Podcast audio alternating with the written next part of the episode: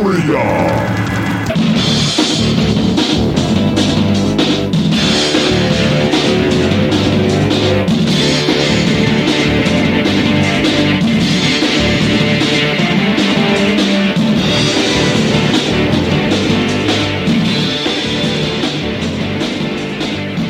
Welcome back, my friends, to the In Obscuria podcast, a podcast where we exhume obscure rock and punk and metal and put them in one of three categories the lost, the forgotten, or the should have beens. My name is Kevin Williams, and I'm joined today by Mr. Robert Harrison. Are, are we talking in monotone for?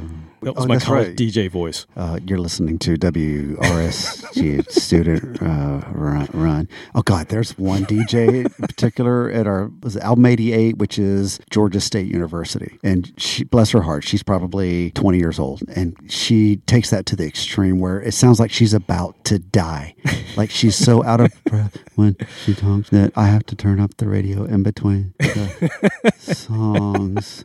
And I'm like, what? What about that? Do you think is cool to put so little effort into talking that we can't understand you? Well, the, the funny thing is, this never changed. No, it was that same. way when we were in college. 25. That's exactly yeah, how they sounded. 18 years ago when we were in college. 18 years ago, huh? Uh, okay, something like Is that. that right? Math. Yeah, I don't know 18 math. yeah, I don't think your math is No, correct there. A little bit. Maybe I rounded up to 20, 20 years ago when we were. Still that was a band. math- we were in a band Still 20 think your years math ago. is That's off. right. But, yeah. yes, for 40 years, uh, people on college radio has sounded like this. Because it's not cool to actually take a breath and least enunciate. at least where we're from. Yeah. But anyway, how are you doing, Robert? It's it's a uh, it's a bittersweet day at the firehouse here. I uh, the the sweet is that I'm having a wedding here Friday, which means You I get get- married? I get paid. No, Oh, I, I, oh. no, I'm just the what the kind of wedding where I make money. Oh, right, Yeah, right. if I was getting married, you lose a lot of money doing that. I've heard. But you gain so much, Robert. No, I don't. I don't need the cow. I don't need to buy it. I get the mm. stuff for free. So yeah. So the the sweet part is I get an envelope full of cash when after the wedding's over. But the bitter part is they're having the ceremony right where I keep the hot tub. Oh, so Oh, I've got to go man. deflate the hot tub and pack it up. You just need to move it up either to the top of the roof, which you've done before, Yeah, that's still bitter that I got to drag it up two flights of stairs. To or. I say we put it inside Moose. We put it inside the van, make it work, and that's how we travel it's to six Nashville feet in- in the across. summer. Let me go get my tape measure. We can I make it work. I think can make it work. We can be cruising all the way to Nashville, Sloshing- sitting, sloshing around sloshing and rolling. inside the tub, and then when we get there, we just open Yeah. the doors. And let it all spill out. No, we just hang out. That's Let's what got- people got- just walk up and hang out we with got us. holes in the Hop floor. That thing, we're not worried about hop it. in the hot tub. It gets. I actually have to have a little drain hole when it rains because it leaks so much water inside that it has to escape out somewhere. So yeah, our van has drain holes inside the van. Well, after you get sloshed, go listen to the Pod of Thunder, Growing Up Rock, Slamfest Podcast, Decibel Geek, Podcast Rock City, Cobras and Fire, Rock Strikes 10, Metal Up Your Podcast, The Dummy Room, Street Science Theater, State of Amorica, Hotter Than Hell, Podcast, The Kiss Room, I Love It Loudcast, Sages of Rock, The Synaptic Empire, and Monty's Rockcast. Come visit us at inobscuria.com. Like us, share us, recommend us, Facebook, Twitter, Instagram. Leave us a review, Apple Podcast, or Podchaser. Tell us how awesome we are. Oh yeah, we love to hear that. I've actually submitted five reviews over the last week, and you- they've just been amazing. My head's getting a little large because of all the glowing praise I've received from somebody, anonymous person on the internet, maybe you. Mm. Well, guess who I heard on terrestrial radio this week many times. I didn't know there was such a thing. There is What terrestrial thing? radio. Our local rock station here in Atlanta played finally Blackberry Smoke. So our friends in Blackberry Smoke have been around for 10, 15 years, 20. 20 maybe. a long time. They've been selling out large venues for a long time. Over 10 years, they've been selling out some large joints here. And finally, they're just now getting a song played on the radio. It's called uh, See Georgia. It's on their new album. It's really good. It's rocking. It's Southern rock. They've moved a li- the needle just a little bit away from the country sound. And it's Yeah, they're always somewhere in the middle. somewhere in the middle. Little, little more, more A rocking. little, a little bit of Black Crowes thrown there, Yeah. a little bit of Drivin' N' Cryin', which check both of those boxes for me. But this, the content of the song is basically the state of Georgia's version of Sweet Home Alabama. So, you know, Georgia, we're in the South. We get looked down upon for good reasons a lot of time. But at the same time, things. we also like to go, you know what, F you for, you know, looking down your nose at us. And that's what the song's all about is, you know, F you for looking down at us. We don't care. So, you, do we think it's going to be an anthem? I think so. I think Georgia the state of Georgia's. I think they wrote this knowing that the state of Georgia is going to stroke them a pretty big check to use that in advertisements. Nice. In front of college football, the University of Georgia. This is going to get played probably in front of you know before each game, number of times. So yeah, good for them. Our friend Brandon, uh, all the guys in the band. Congratulations. Uh, that they don't need our congratulations, but still, it's pretty cool. Finally, they got some recognition they deserve. It's great, and they've they've really you know over the years they've done really well for themselves. But yeah, this was kind of the last hurdle. Is I think people early on, at least when when Brandon joined early on, they were lumped more in the country,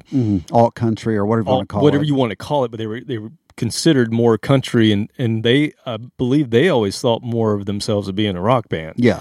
And so now I think they're finally getting more of that recognition of just being a kick ass rock band that happens to be Southern. So They, they put a little southern flavoring in all their Yeah, music, yeah. which is great. I love it. Any band of that stature that lets us hang out backstage and eat some of their food and have free drinks before the show, I'm going to support them. Yeah, and we've we've talked about it before, but Brandon still. I grew up with Brandon uh, in my hometown. We were we've been friends since we were five years old, and he was also. Uh, I I got him influenced him to move to Atlanta because the band plays some amazing keys, and I thought there are just not that many people that I know of in in Atlanta at the time that played keys. So I thought he'd get an easy gig, and of course I coerced him into being in the band with The, us. the gig that we got him was with us. with with us Most important gig. which worked uh, really well for a while. So Big Jack Pneumatic featured the two of us with Kent Iberly on drums and Brandon on keyboards. And that's when we started firing on all cylinders. Yeah, And that was the most fun I had. Great, great band. And then Kent and Brandon would go on to do. Uh, we've talked about Metalsome Monday before, which is a, a live band karaoke. Heavy metal karaoke. And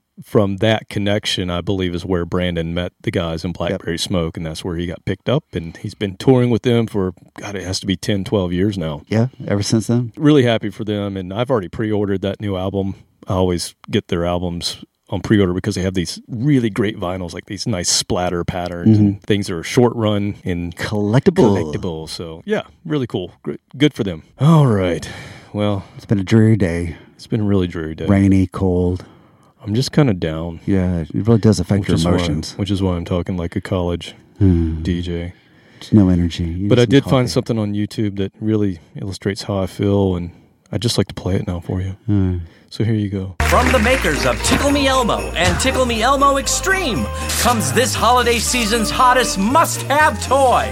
It's Tickle Me Emo. That hurts me. Tickle Me Emo is the tortured, angst ridden teen cousin of Elmo, and boy, is he sad. But don't take our word for it. Squeeze his hand and let Tickle Me Emo tell you himself with one of 13 pre recorded emo sayings. If life is so fair, why do roses have thorns? There is no God. You hear me? No God. Why giggle and shake and stuff? Oh, he will. Just pull a string. Nobody understands what I'm going through, especially you. Tickle Me Emo is just like a real emo kid. Super sensitive and oh so dramatic.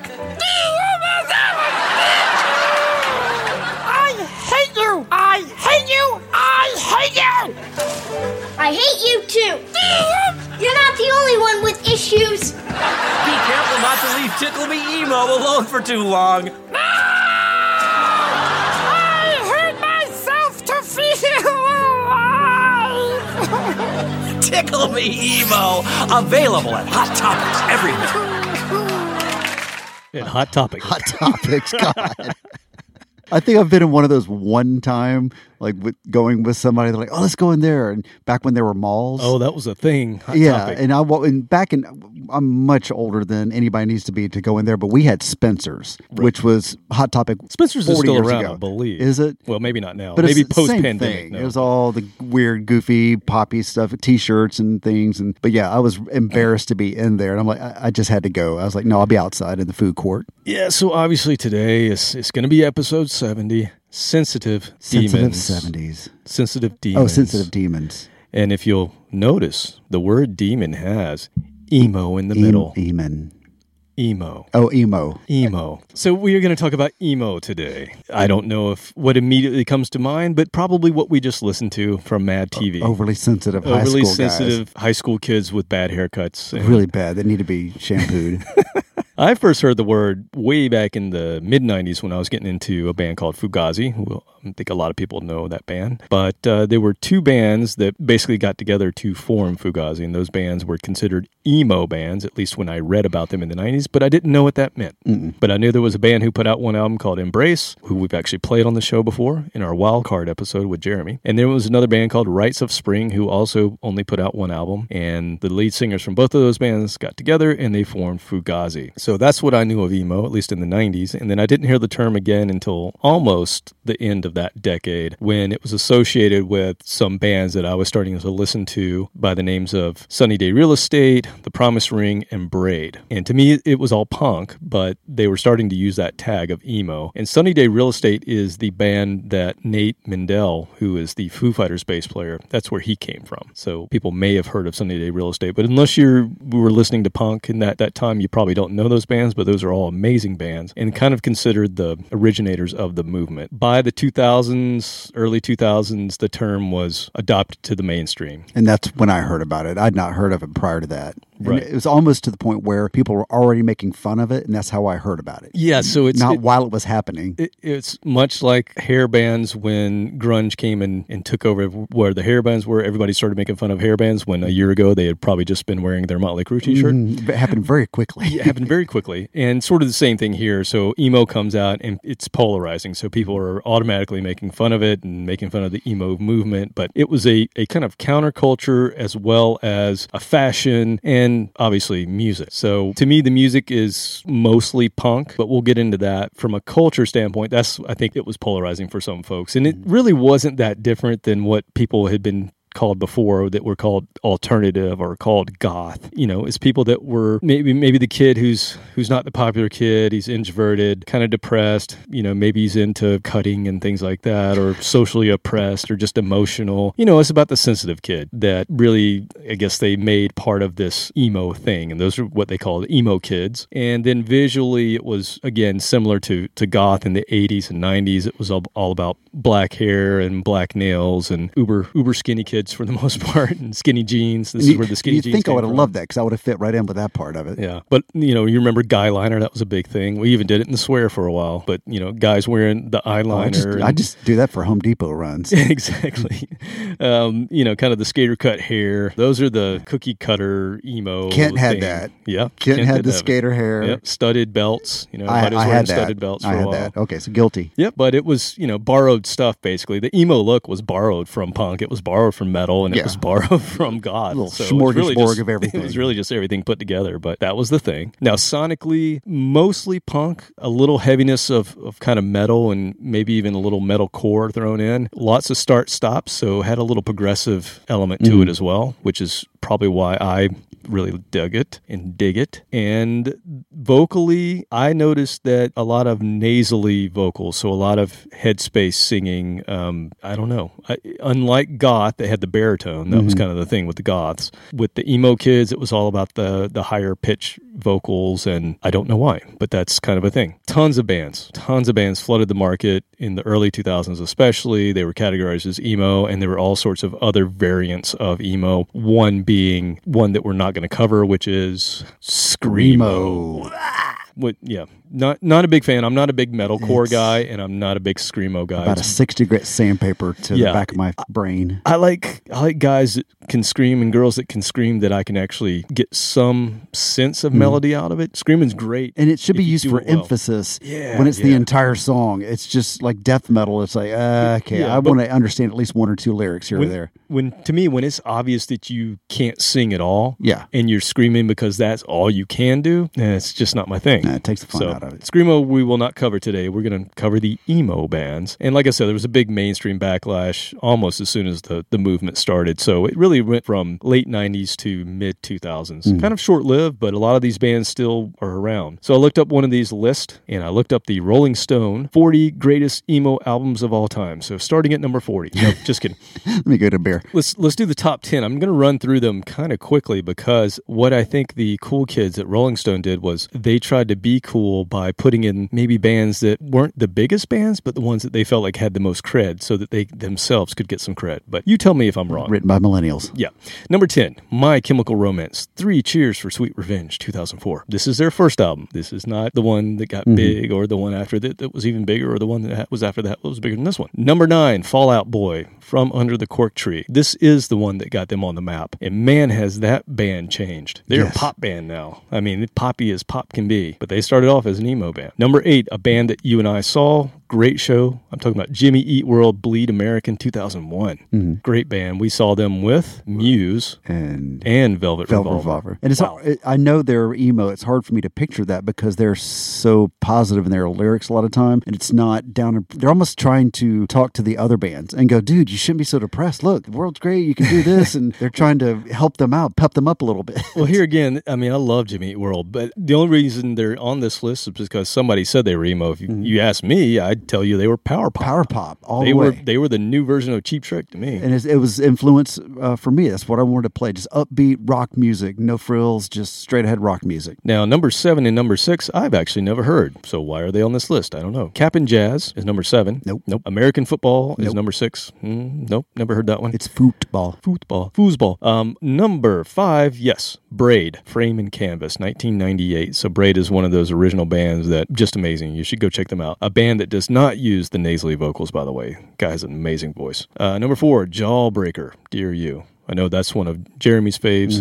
95 is when Dear You came out. The Promise Ringer, number three, Nothing Feels Good from 97. You see what they're doing here? Yeah. Number two, Rites of Spring from 1985. And number one, Sunny Day Real Estate Diary from 1994. So again, they were trying to get their cred by putting in the folks that Look they at felt us. like we know the cool it. bands before they Yeah, were we knew cool. them. Yeah, we knew these bands. This is this is where the movement started. Yeah. Now you go Google emo, you're going to get something different. Google emo, and you will get My Chemical Romance, Dashboard Confessional, Taking Back Sunday, Brand New, The Used, Saves the Day, Weezer. Yes, you'll even get Weezer for some reason. Thursday and All American Rejects. Those are bands that I think most people who've heard of emo and have listened to at least a little bit of it. Yes, those were the bands Except that for had Weezer. success. I haven't. uh, I That's have an taken one. exception for Yeah. Weezer. They almost are their own category by themselves uh, at the time. They were. You'll also really see unique. Jimmy Eat World. So I, Yeah. Weezer and Jimmy Eat World to me are the most outside of emo. But my list will be Dashboard Confessional and My Chemical Romance, and that's it. That's all you need to know about emo. Those two bands. The Dashboard was horrible, acoustic, dribble, drony, whiny ass music. My Chemical Romance was emo that you could listen to. My Chemical Romance had his they wore their influences on their sleeves. So Mm-hmm. they were started off kind of punk rock, but they were you could tell they were big Queen fans. They were into bands that did anthems. Yeah, I mean, rock bands, absolute so, anthems off the wall, yeah. Great- progressive. good band. Yeah, I, I thought they were great. I th- see for me, Taking Back Sunday and Thursday. I always heard of those two bands Sunday together. and Thursday. Take them both Taking back. Sunday and Thursday. It was a big day type of band. Sunny day real estate. Yeah, and then obviously, um, who we just mentioned, Jimmy Eat World, they also come up. The first time I heard of a band that was labeled as emo, that it, where I realized it wasn't just punk, it was actually a thing called emo, is this band, the Get Up Kids. And I was in Clemson, South Carolina. I think I'd gone back. I think I was living in Atlanta, but I went back to Clemson for some reason, probably to hang out with some friends. And I went- College chicks. uh, maybe. And I went back to my old my old haunt, which was called Manifest Music, and they would allow you to put on the headphones and listen to whatever you wanted to. That's so insanitary these days. I know we that wouldn't go over now. Yeah, so I listened to this band, the Get Up Kids, and it was labeled as emo. And well, I heard it and I thought, man, this is a great punk rock album. And this is a band from Kansas City, Missouri. A lot of emo bands are from the Midwest for some reason, and they were a pretty major band on on the scene in the early 2000s. They were also one of the ones that were on Vagrant Records, and we'll talk about a couple of different labels that are indie labels that really uh, facilitated a lot of these these emo bands. So this band toured with Green Day and Weezer in their early years, and were really a driving force in the emo world until they split up in 2005. And when they split up, they did so to focus on their side projects. One being kind of a folky indie folk thing that I don't really listen to called the New Amsterdams, and the other one being kind of a novelty act called Reggie and the Full Effect, where they had this whole backstory that this was a band from the 80s whose tapes had been found, and they put out two albums, and it, it basically sounded like 80s music. But no, it was the Get Up Kids. I give them credit for that. Yeah, it was. It, it had a the, the novelty wears off. Yeah. you know, You as you get through as you get through the so first much. album, but it was it was still Still funny and cool and clever. And, People that make up stories like that, you got to give them props. Exactly. But I'm going to play from that album that I listened to in, in Manifest, which I did end up purchasing. And we're going to listen to a song called Forgive and Forget. This is off Eudora 2001, The Get Up Kids.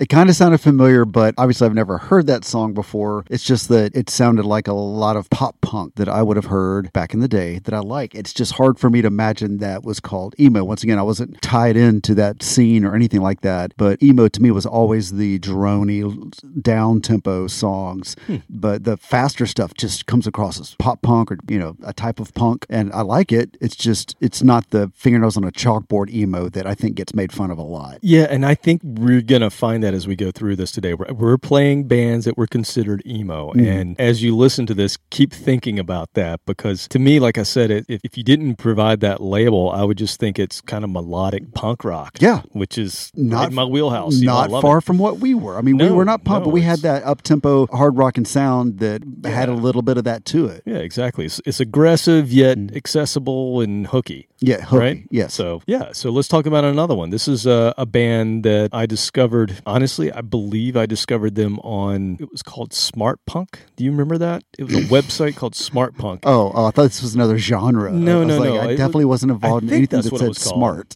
No, it was a, a place where you could go and you could sell merchandise and you could buy merchandise, but they also Hmm. had uh, albums and all sorts of things, sort of like an Amazon, but just for punk rock. I was pretty slow getting on the interwebs. I was a late bloomer Well, I- internet I, wise. think we sold some stuff. That's why I'm asking you. I yeah, think you would have been in charge some- of that, and that's why was- you know have that. You were head of our merchandise department. This is true. But I believe that's where I heard of this band. And they're fr- a band from Philly formed in, in 99 called Breaking Pangea. And I think I'm pronouncing that right. it's You called Breaking me. Benjamin.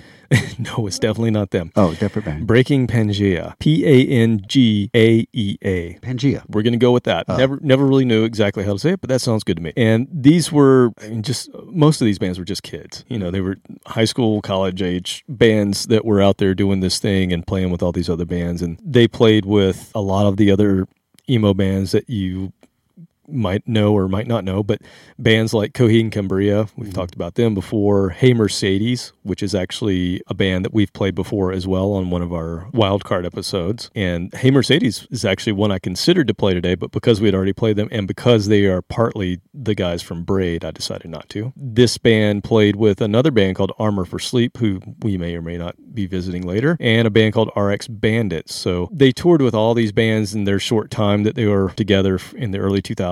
One album, two EPs, 2000 to 2003. I again, I believe I heard of them on Smart Punk. I br- bought an album and just really, really dug it because they're kind of proggy, kind of noisy. Mm-hmm. In my wheelhouse. See what you think. This is Breaking Pangea from their EP called Phoenix that came out in 2003. This is the last thing they put out, and this is called Worst Part.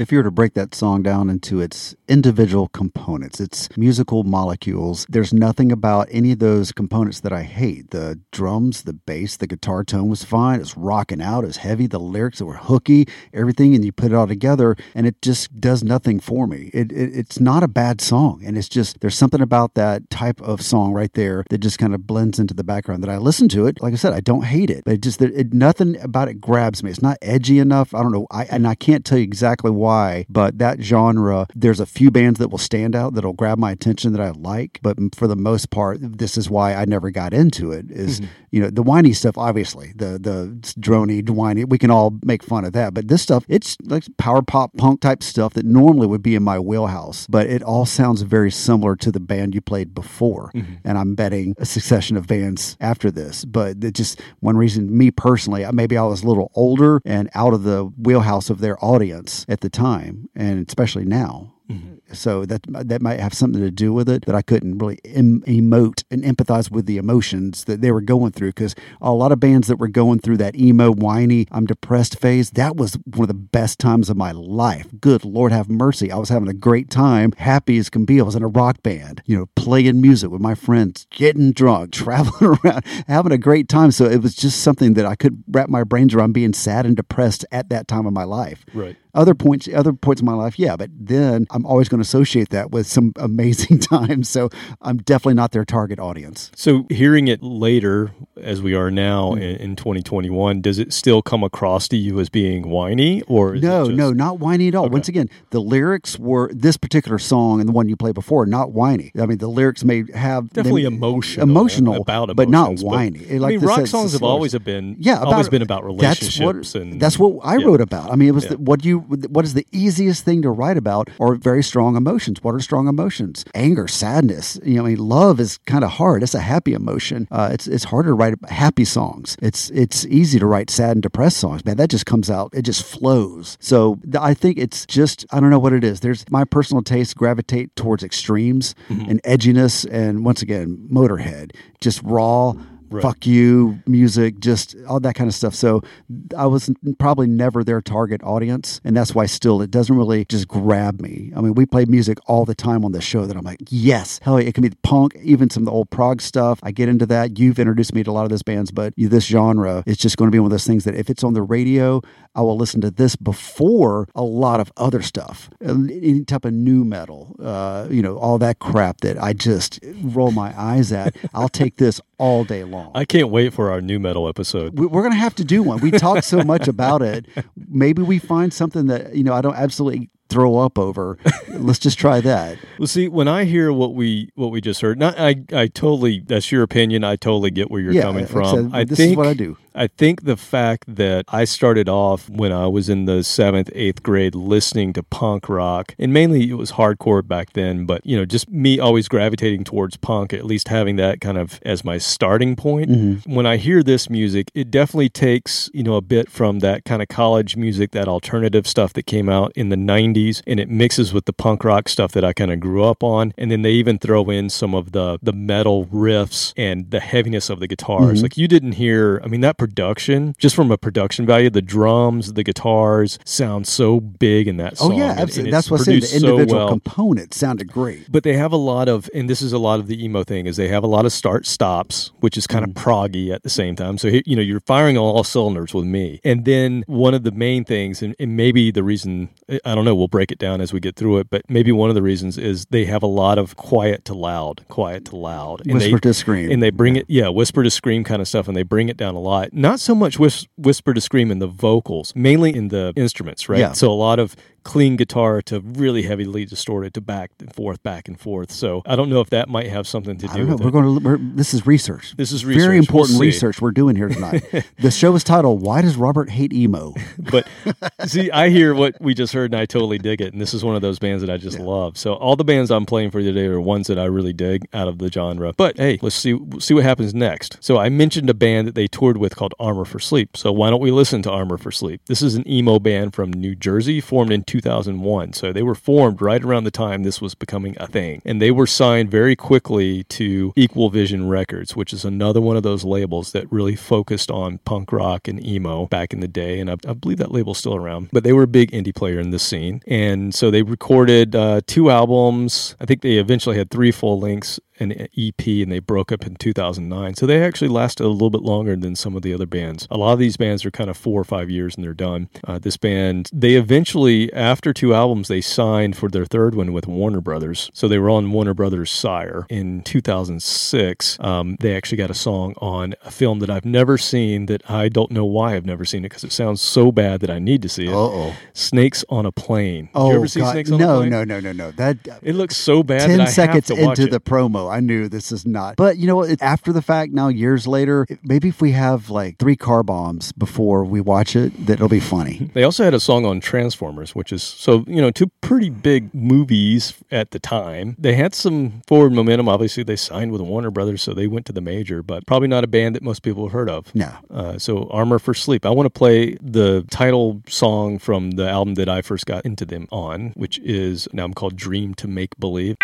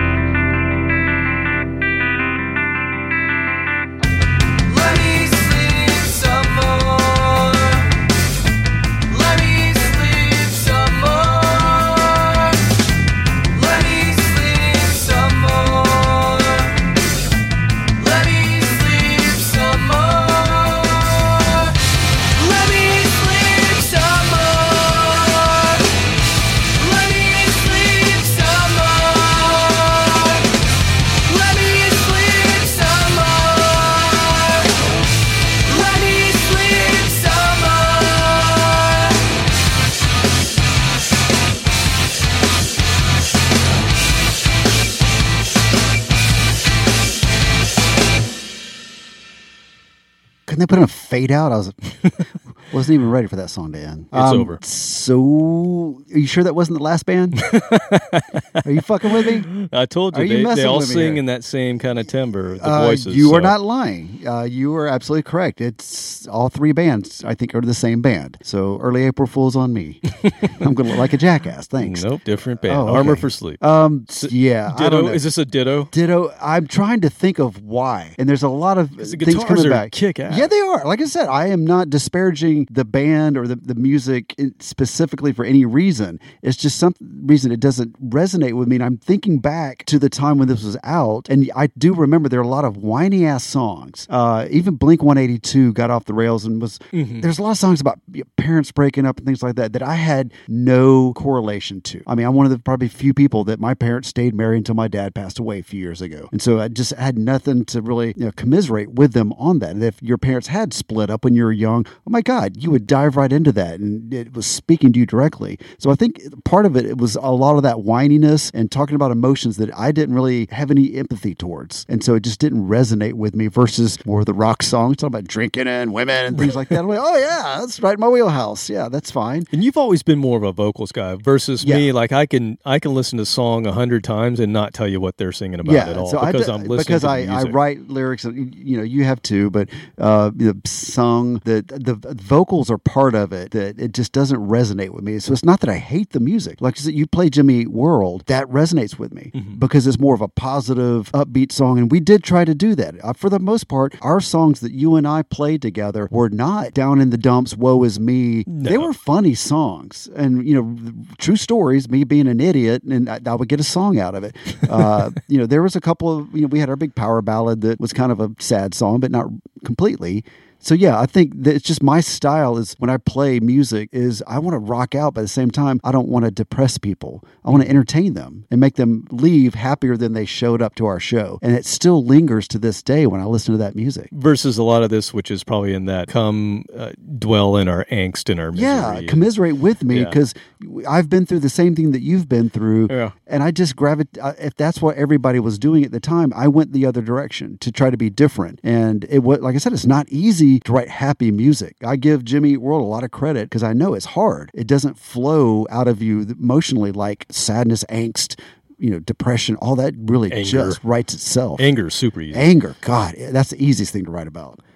Well, let's let's try something else here. Let's do a band. So we've done some bands from up north and in the Midwest. Let's try a band from of all places, Auburn, Alabama. what? An emo band from Auburn, What do you have to be upset about growing up in Auburn, Alabama? There's nothing there to get upset about. Originally, this band was called Antidote, and they moved in '98. So they formed in '97 in Alabama, and they moved to Connecticut in '98.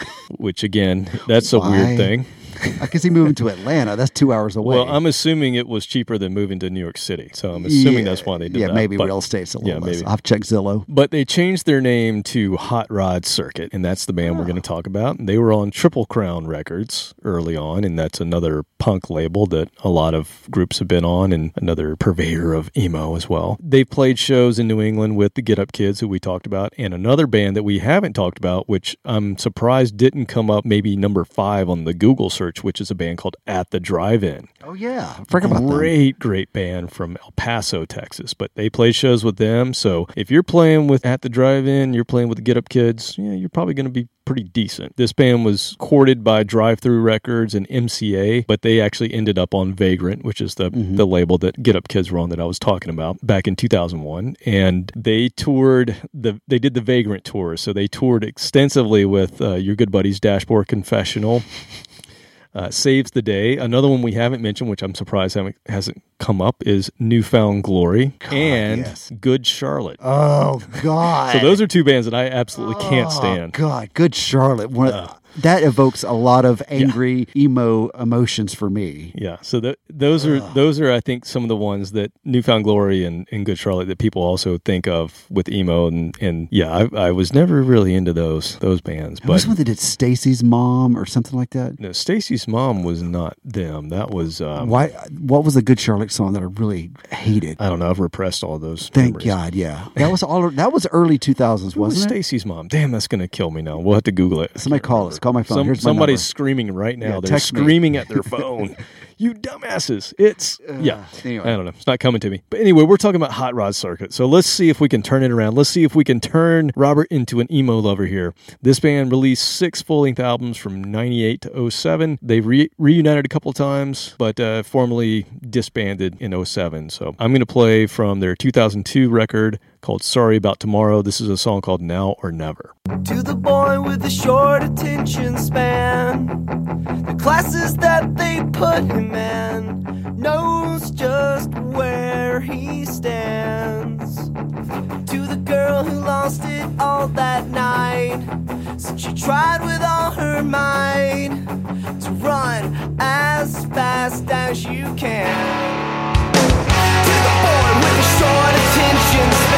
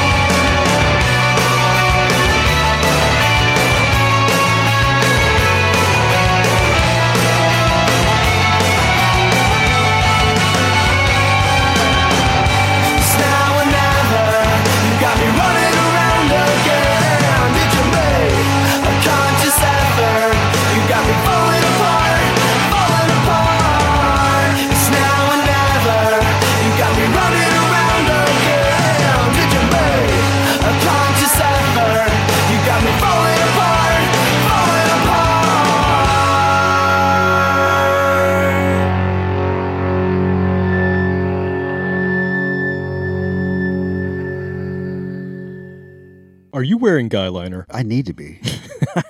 This is getting weird. Okay, so last week I was working on some electronics and I was in the one room in my house that actually has a TV and I wanted something in the background, so I kicked the TV on. I was going to just play some music and somehow I ended up watching A Clockwork Orange. When, when was the last time you saw that movie? It's been a couple of years, but I used to watch it religiously in high school. Okay, so the the older we get, the more incredibly awful that movie gets to today's standards. So anyway, it's just on the background. I'm glancing at it, but the scenes of him being forced to watch these horrible images, and so first of all, I'm getting the feeling that that's going on right now.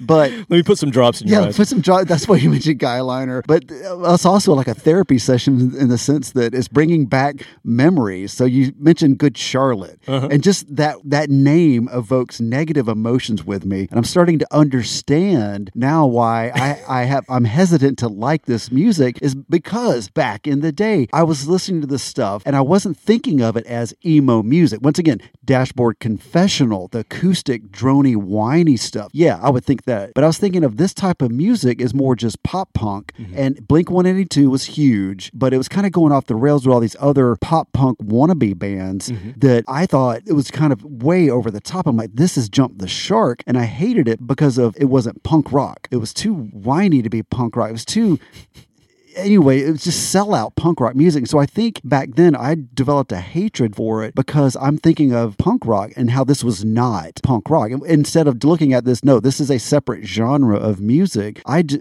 when I heard Good Charlotte, I wanted to break stuff. it was they so were bad. fake. They- yeah, exactly. But people did put them in the emo category because of the way they dressed. and it ruined probably the other a lot of the other pop a lot of the other emo because I lumped it all together as that same whiny ass punk that's just beyond I was I was over it as an adult. I couldn't empathize with any of it. It wasn't what punk rock was about to me. And so because I miscategorized it, that I think that has led to a lot of negative emotions. So getting back to that specific band, once again, just good rocking song. It started off a little bit better than the other songs, uh, a little stronger with his his vocals. Then it kind of went right into that same wheelhouse, very tight, narrow channel of how the songs are written and performed, real similar together. So I'm glad it was a very short lived genre because the songs were just way too similar for me. Hmm, okay. Did you like at least the the middle eight, the bridge? Yeah, section yeah, that like had uh, that it- kind of weird. Was, it's a little bit better. Yeah, that was Okay. a little bit better than the first. All right. Well, let's see if we can. Let's see if we can kick all this stuff in the nuts. So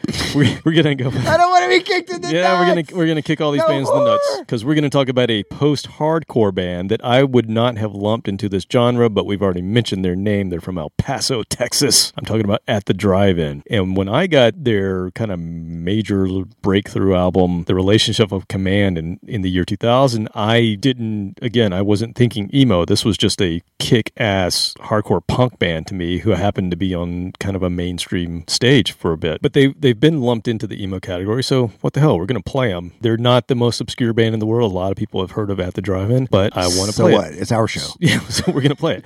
They they released four full length albums and six EPs from '94 all the way to 2017, but there was a big gap in between there where they split up into different bands, and a lot of people probably know the bands that they split up into more so than than this band even because one of those bands is a band called the Mars Volta, and they were like a punk progressive rock just juggernauts in the 2000s. So at the drive-in after their 2000 album came out, they split up into Mars Volta and the other band was Sparta, and Sparta was kick-ass as well. They didn't do quite as well as Mars Volta did, but eventually they all got back together and did at the drive-in. And Jeremy and I went to see them when they released their new album and went on tour in 2017. They were amazing. Love this band. Uh, the Relationship of Command, which is the the album I'm going to play from, was actually released on the Beastie Boys record label called Grand Royal. So just to throw another weirdness into it. So they had mainstream success with this album. It was on the Beastie Boys label, and this album has been voted,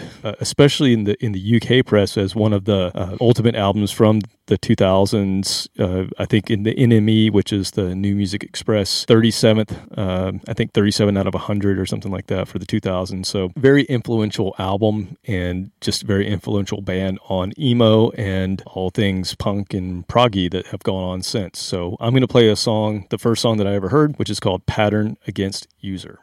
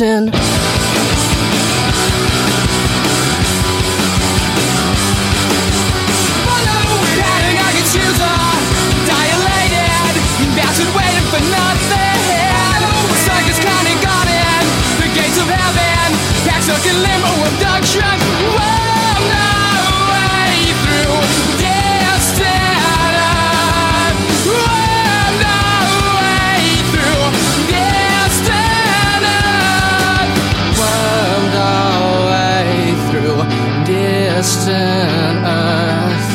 Wormed our way through. Hey! Guess what? What? I like that. Oh my god, I So, knew it. And I guess the key difference is the vocals on that one. It started off sounding very uh, Zack. Uh, d- shit, Rage De La Yeah, De La Rocha, Rocca, whatever. I knew it wasn't Rocha. Anyway, uh, yeah, it sounded very much like that. I'm like, okay, there's that edginess and I needed. I totally know the like, if you get it caught. down. I thought you just choked, but yeah, you sucked up the tea bag. Oh shit. Ah. Anyway.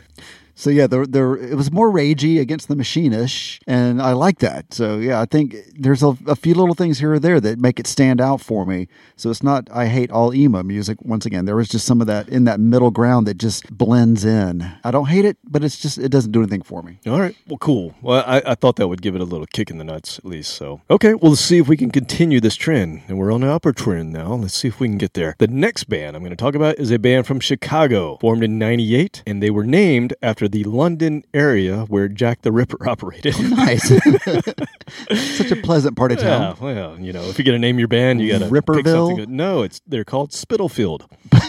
So, yeah, so that's what I That always thought. field over there, that's where you spit, not That's- on the street. I always thought Spitalfield was basically just projectile spitting, but no, apparently this is a place or an area of London. So, Yeah. I'm not going there. but they're from Chicago, and they released four albums from 2001 to 2006, right in the sweet spot of emo. So let's see. They're on Victory Records. Check. They were around from 2001 to 2006. Check. They're checking all the emo boxes here. They toured with Sugarcult.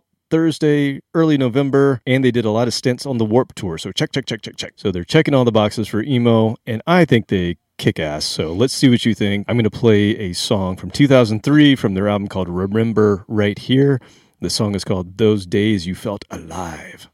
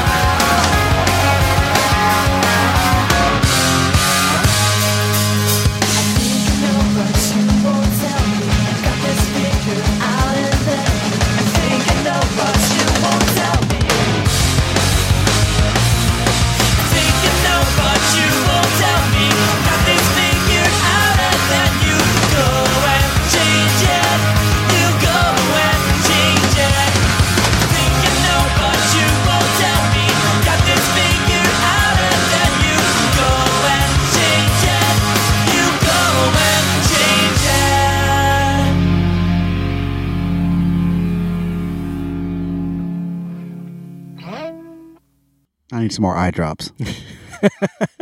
You're right back where you were. Yeah, at a positive note on the last one, and then they got back to the same thing for me. Uh, yeah, it just It's a whammy.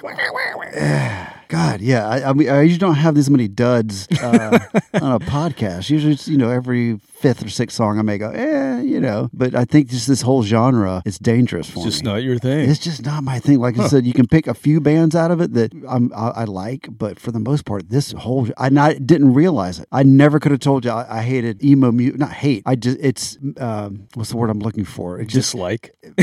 dislike. No, it's not even dislike. It's I'm ambivalent. I'm very ambivalent to emo. I don't hate it. Yeah. It just doesn't do anything for me. Like I said, if you break, if you were to sing, uh, That bass guitar isolate- tone alone for me it was just like, Exactly. oh, if you were to isolate sweet, that, sweet. isolate the guitar, I'm like, damn, that's a rocking guitar sound. But the vocals, I think, are the one thing that That's just kind of takes the t- edge off of it. Hmm. Okay. All right. Well, I, But the listeners may have a different opinion, and we're here for the listeners, not me. This is not. I have a feeling that the Make listeners Robert are, happy. I think the listeners are probably going to align with you, Well, and I we'll I will see. go ahead and say that this is going to be our lowest number of downloads in a long Maybe time. we should call it something else besides emo, and then they won't know until they download it. No, no. Let's see what happens. Like I said, these these are songs that I all own. Everything that I play on the show, I own. And I, I mean, I was thinking two things as we were listening to that. I was thinking, yeah, Robert's not going to like this one again.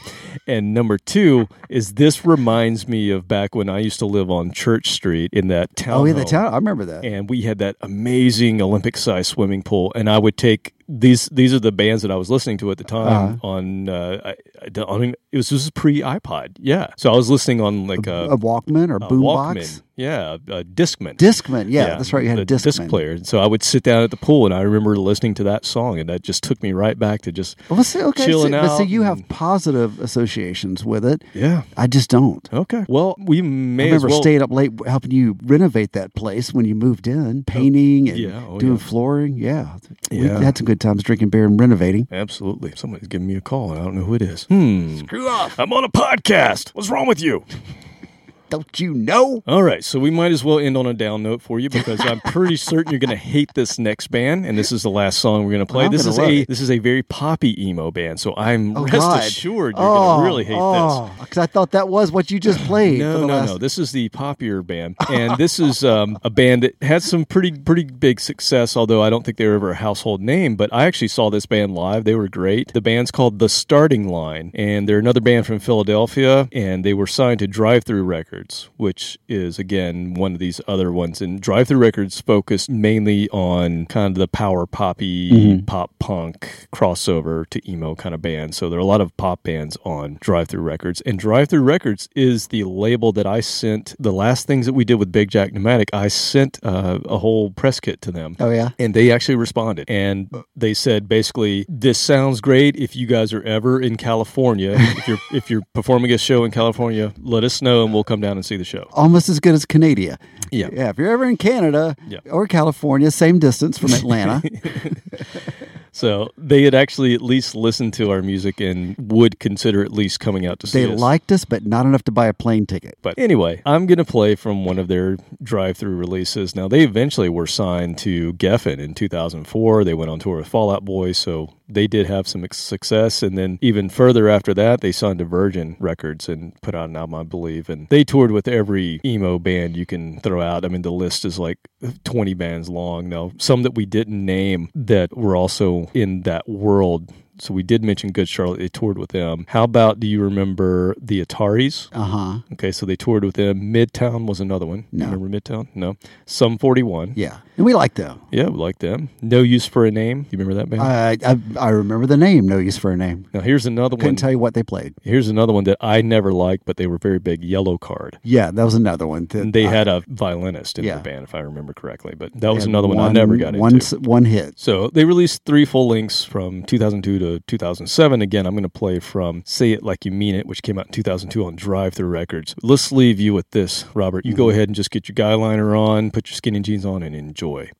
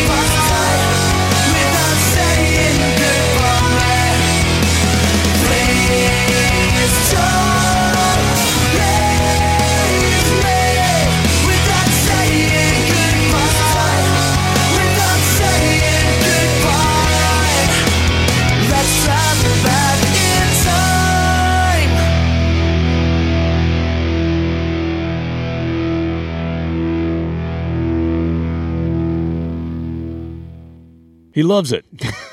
I'm less ambivalent about it. Okay. Yeah, so it was it was higher on the scale of almost liking it. Had some hooks. Yeah, it had definitely. Uh, it was uh, a little heavier, a little almost a little more Sum 41 ish. Definitely more pop punky Pop punk was emo. fine. Is when it got into the emo, it kind of slides off the rails for me. All right. so I love Sum 41. The, that was a great show. God, they they they love the classics. They throw in so many Fit in their little metal bits. metal and there. Bits, and they're, it. they're amazing musicians and very Yeah. athletic on stage. Even after all these years, I was very Yeah. impressed with that. They do. They're still in good shape. So anyway, I I can't say anything really bad about the songs today, but I can't say a lot of good. So sorry. it's fine.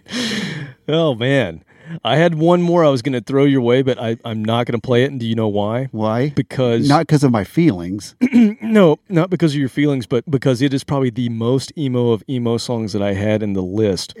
And one of the things that emo bands did that we didn't explore that much today is they had really long song titles. And I was going to play a song by a Canadian band called Moneen. And here is the song title. I just got to read you the song title. It'll take two minutes. The frightening reality of the fact that we will all have to grow up and settle down one day. I don't know whose reality he's living in. it's not my That's reality. the name of the song. I have not had to grow up. I'm sorry. What is this a thing? People grow up and like hmm. get jobs and settle down and have I. I just I think it's funny because a lot of the emo bands they had really long song titles, and if you remember the grunge bands, they had the opposite. A lot Dirt. of the grunge bands, it was a single yeah. word. So like the first Pearl Jam and Nirvana, a lot of those albums only had one word titles. we're so cool. We don't have to talk. Yes. and then the emo bands took it the extreme other way, where I'm going to write a novel as the song Well, with title. grunge, if you don't understand it in one word, you don't need to be listening to our music. Versus the emo bands, let me tell you every single thing that I'm feeling right now in this song title. Yeah, you don't have to listen to the song; you know what it's about. Let me just lay on your couch. Yeah. Love me. Listen to me whine. Well, I'm really upset. I just got to tell you how I feel. I'm really upset. I, I don't know Uh-huh. How really do how to feel? process my feelings right now that you did not like what we played today. but I'll probably get over it. I do. F- I'll come back next week for another episode. How's that? well, hopefully there's there's uh, no razor blades in this room because I don't want to start doing things to myself. That Let me go I'll look for sharp regret. objects. The Um, windows are hard to open anyway, so you can't jump out the window. We, we had to go here eventually. yeah, so no, I- we did. We and now it's an education for people that maybe didn't live through that, or in another country didn't get to experience that firsthand. Now you know what we had to listen to and, And- suffer through. And I liked it. But by the time we get to volume five, Robert, you're Oh, going to love this. You're going to love this. Ah. and with that, we will see you for another round of emo next week. Later. Later.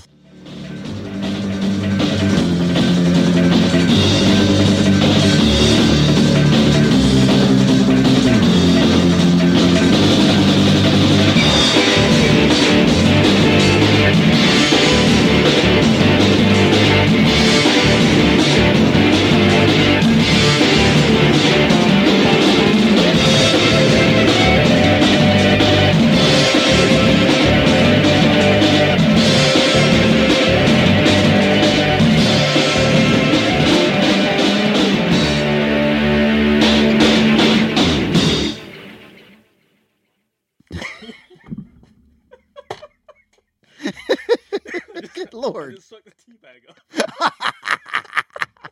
you were there teabagging. We're trying to have a podcast. and you're teabagging over there. Damn it.